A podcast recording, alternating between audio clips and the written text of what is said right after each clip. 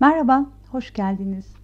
İlk videomuzda okuma yolculuğumuzun yanı sıra film tahlilleri de yapacağımdan bahsetmiştim. Sanatla din arasındaki ilişki üzerine bugüne kadar okuduğum metinlerde yapılan atıflar benim için çok ilgi çekici.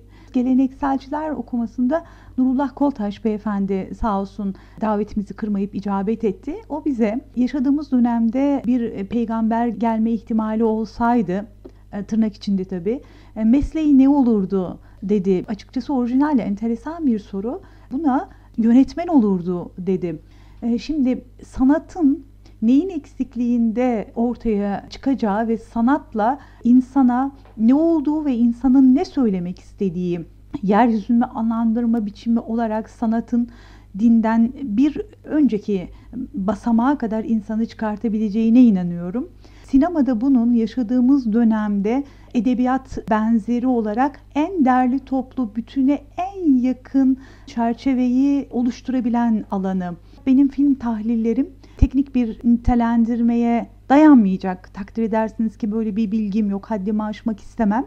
Ama okuduklarım ve farkındalık düzeyimle gördüğüm şeyler daha çok anlam üzerinden düşünsel bir tanımlamaya isabet edecektir. Umarım sizin için de yararlı olur. İlk filmimiz Adem'in Elmaları isminde bir film ve film sade ve temiz bir e, mekan üzerine kurulu daha çok insan ilişkileri ve diyaloğu merkezli. Filmin ilk giriş sahnesinde elindeki bıçakla minibüsün kenarını çizen Adam'la en sonunda o bıçağı pastayı kesmek için kullanan Adam arasında e, döngüsel ve dairesel bir anlatım denenmiş. Filmin başıyla sonunu birbirine bağlayabiliyorsunuz. Bu da aslında filmin kendi içerisinde lineer değil dairesel bir anlatıma sahip olduğunu bize gösteriyor. Bıçağın sembolik olarak birinci ile ikinci kullanımında neye hizmet ettiği önemli bir ayrıntı. Şartlı tahliyenin sosyal sorumluluk bölümünde bir kiliseye gönderilen bir suçlu, ideolojik bir algıya sahip olan bir neo-nazi görüyoruz Adam karakteriyle. Filmin girişindeki en önemli sahnelerden biri haçın asılı olmuş olduğu çiviye bir e, Hitler portresinin asılmış olması. Şimdi bu bize filmin başlangıç e, aşamasında din ve ideoloji karşıtlığı merkezinde bir e, görüntü meydana getiriyor ve biz bu karşıtlığı Adam karakteri üzerinden yaşanırken e, görüyoruz. Ivan'ın o çiviye asılmış olan Hitler'in kim olduğunu bilmeyecek, onun Adam'ın babası olduğunu sanacak kadar gerçekle ve dünyayla bağı kopuk bir profilde izliyoruz. Bu kopukluğun hangi dereceye varıncaya kadar çıkabileceğini ise ileriki aşamalarda göreceğiz. Ivan Adam'ı karşısına oturtup onun hakkında notlar alıp bilgilendirirken ona sana bir amaç belirlemeliyiz. Ne yapmak istersin diye sorması benim için çok önemli ve filmin e, gidişatını değiştiren bir soru ve sahne olarak geldi. Çünkü amaçla anlam arasında ve anlamla tanrı veya din arasında bir ilişki kurdu. Zihnim hemen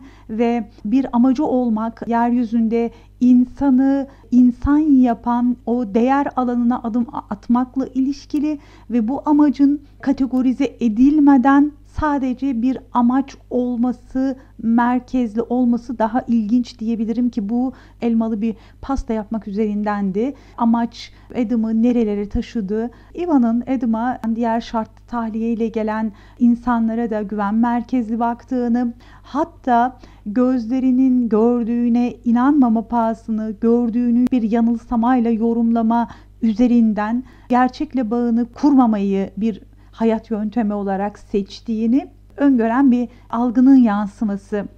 Kilisede yapılan ayin sırasında sabah ayiniydi sanırım. Çok az insan var. O insanların çoğu suçlu ve yaşlı.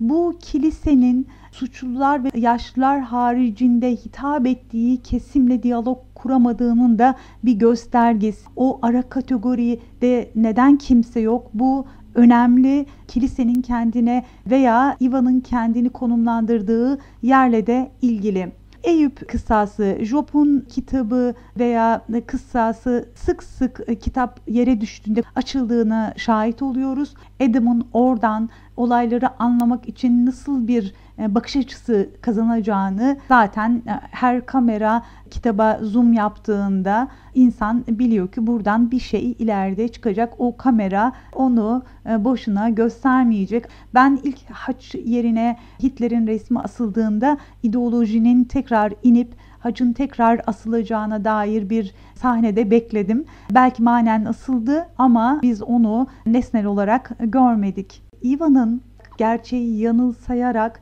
neden yaşadığına dair bilgi ediniyoruz. Trajediyle hayata başlamış haliyle karşı karşıyayız.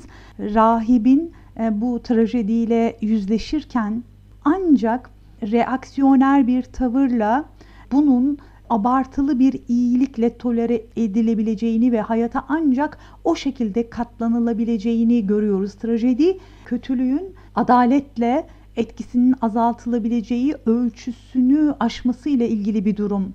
O yüzden doğuda sanatın dram üzerinden ama batıdaki sanat anlayışının trajediyle olduğunu hatırlatalım. Adalet o trajedinin karşısına koyulabilecek bir çözüm müdür?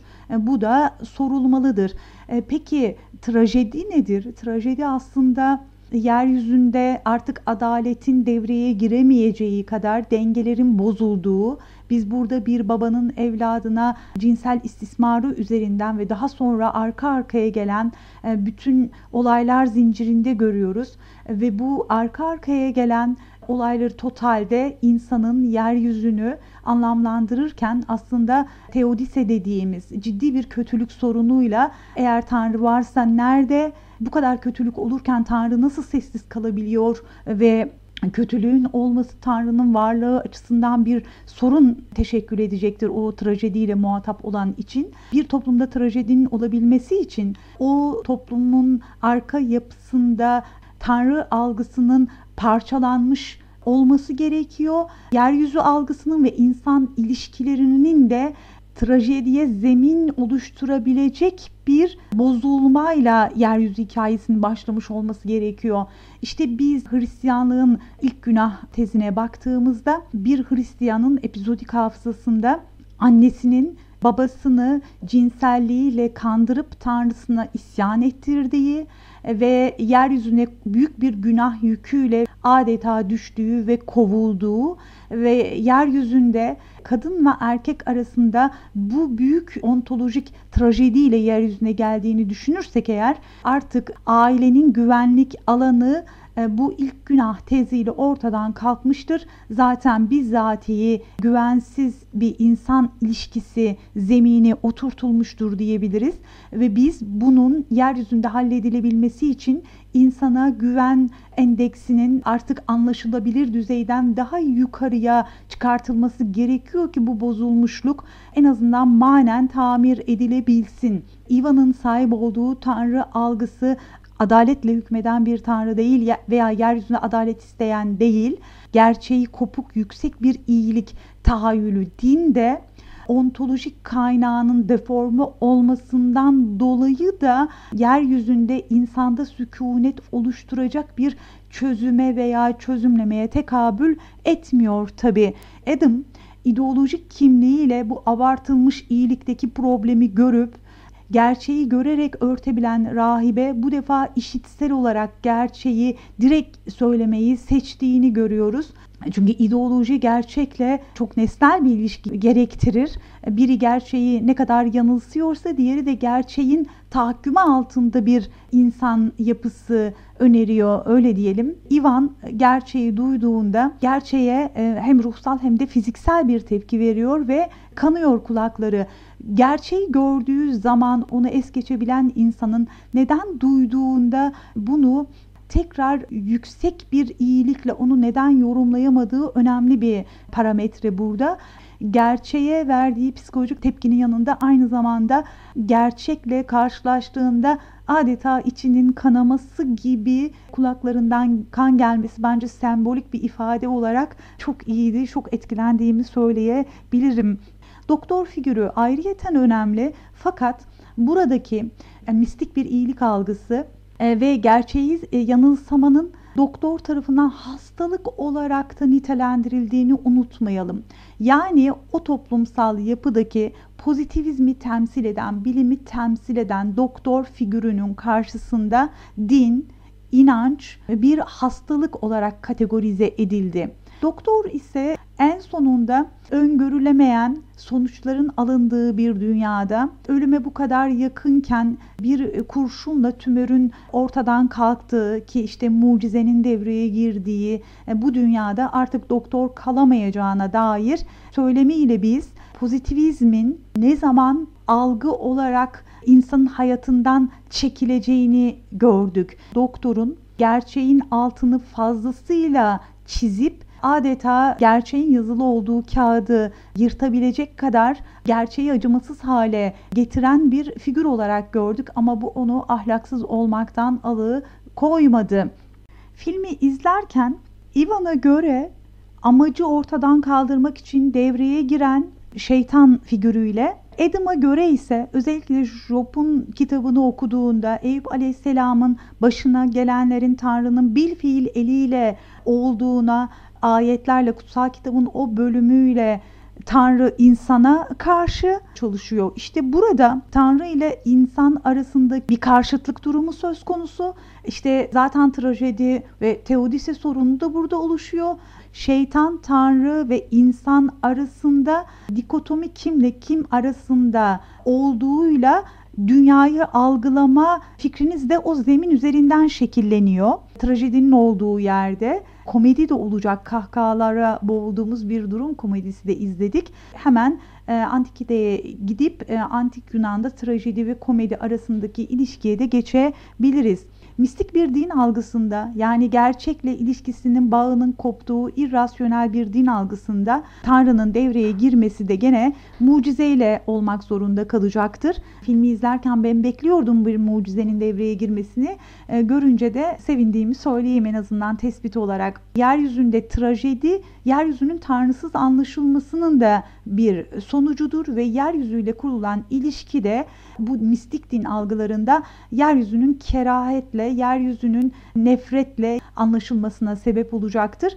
Aynı bu zihinsel parçalanma beden ve ruh arasındaki tezatlıkta da ortaya çıkacaktır ve beden sürekli ruh tarafından aşağılanan ve bedensel bütün özelliklerin ruh tarafından aşağılandığı bir algıyı doğuracaktır. İşte buradan da Hristiyanlıktaki ruhban algısı cinselliği, yemeği, içmeyi bir olumsuzlamayla algılayan bir algı oradan çileyi de olumlulayacaktır tabii ki.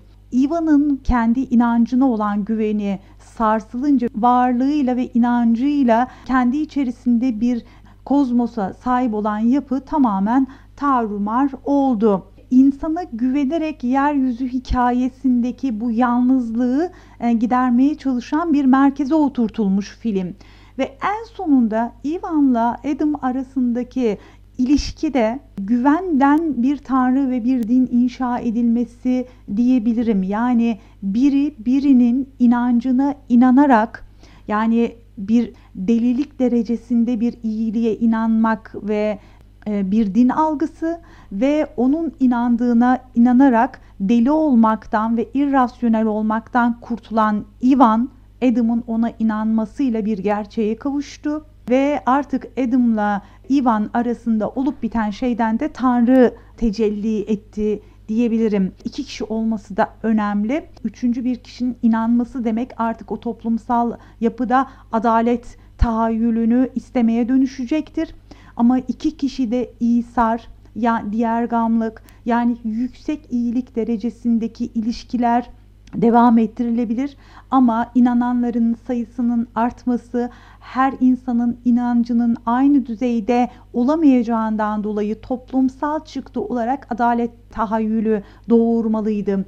İşte biz Hristiyanlığın batıni din algılarının, irrasyonel din algılarının toplumsal bir çözüme ve çözümlemeye tekabül etmemesinin sebebi Tanrı'nın yeryüzündeki yansımasının herkesin ortak bir zeminde buluşamayacağı bir esma veya bir ilke çerçevesinde olmasından görüyoruz. Çalınan bir elma ve çalınmış olan bir fırın üzerinden kısmen bir günahın eşlik ettiği bir pastanın yapılma hikayesini görüyoruz. Yani elma gökten inmedi. Fırın da öyle. İkisi de günahla, yolculuğuyla ulaştı Adam'a ve kötülük sorununu işlerken bize ilk aşamada kötü gibi görünen her davranışın totalde veya görüntü büyüdükçe K parametrede bir iyiliğe hizmet ettiği imajının kullanıldığını görüyoruz ve insana inanarak Tanrı'ya bir dönüşün adımları atılıyor. Tabii ki elma metaforu sembolik olarak çok önemli. Çünkü biz elmanın yiyilmesiyle cennetten kovulan insanın şimdi elma ile bir pasta yaparak adeta vaftiz oluşlarına ve iki kişinin kurtuluşuna sahne olduğunu görüyoruz. Bu da Hristiyan inançları konusunda bir metaforik bağ kurmamıza sembolik ifadelerle izin verdi. Bir diyalog vardı o beni çok etkiledi. Adam inanmıyorum dedi. Ivan ise bu kadar saçma bir söz duymamıştım dedi. Bir şeyin trajedi olabilmesi için yeryüzünde cezası olamayacak kadar büyük acıların yaşanmış olduğu bir dünya algısıdır diyebiliriz. O yüzden e, trajedinin var olduğu yerde adaleti uygulamak demek bu trajediye karşılık gelebilecek en güçlü şey ölümdür, en büyük ceza. Fakat ölümle bile vicdanların sükunet bulamayacağı acılar olması demek. Aslında orada artık bu kadar yüksek acıların olduğu yerde karşı tarafta gerçekle bağı kopmuş olan absürt bir iyilik ile ancak insan insan kalabildiğini hissedebiliyor. Buradaki durumda ben buradaki din algısının da inanç algısının da ve tanrı algısının da dişil olduğunu söyleyebilirim. Döngüsel bir film olduğu için ilk o arabaya bindiğinde radyoyu kapatan Adam'la şimdi radyoda çalan müziğe Ivan'a eşlik ederek devam eden bir Adam görüyoruz. Filmden bana kalan en önemli unsur insana inanmak ve güvenmenin inançla ve Tanrı'yla alakası dışarıdan totaliter bir Tanrı algılayışından daha ziyade insan ilişkilerinden neşet eden ve Tanrı'nın insan ilişkilerindeki güvenden ve inançtan yani iki insanı bu kadar birbirine bağlayabilen ve birbirlerine sarsılmaz bir inançla kenetleyen bir algı için Tanrı var olmak zorundadır çıkarttım diyebilirim. Bu filmi seyrederek bana eşlik ettiğiniz için ve dinlediğiniz için çok teşekkür ederim. Hoşçakalın efendim. Görüşmek üzere.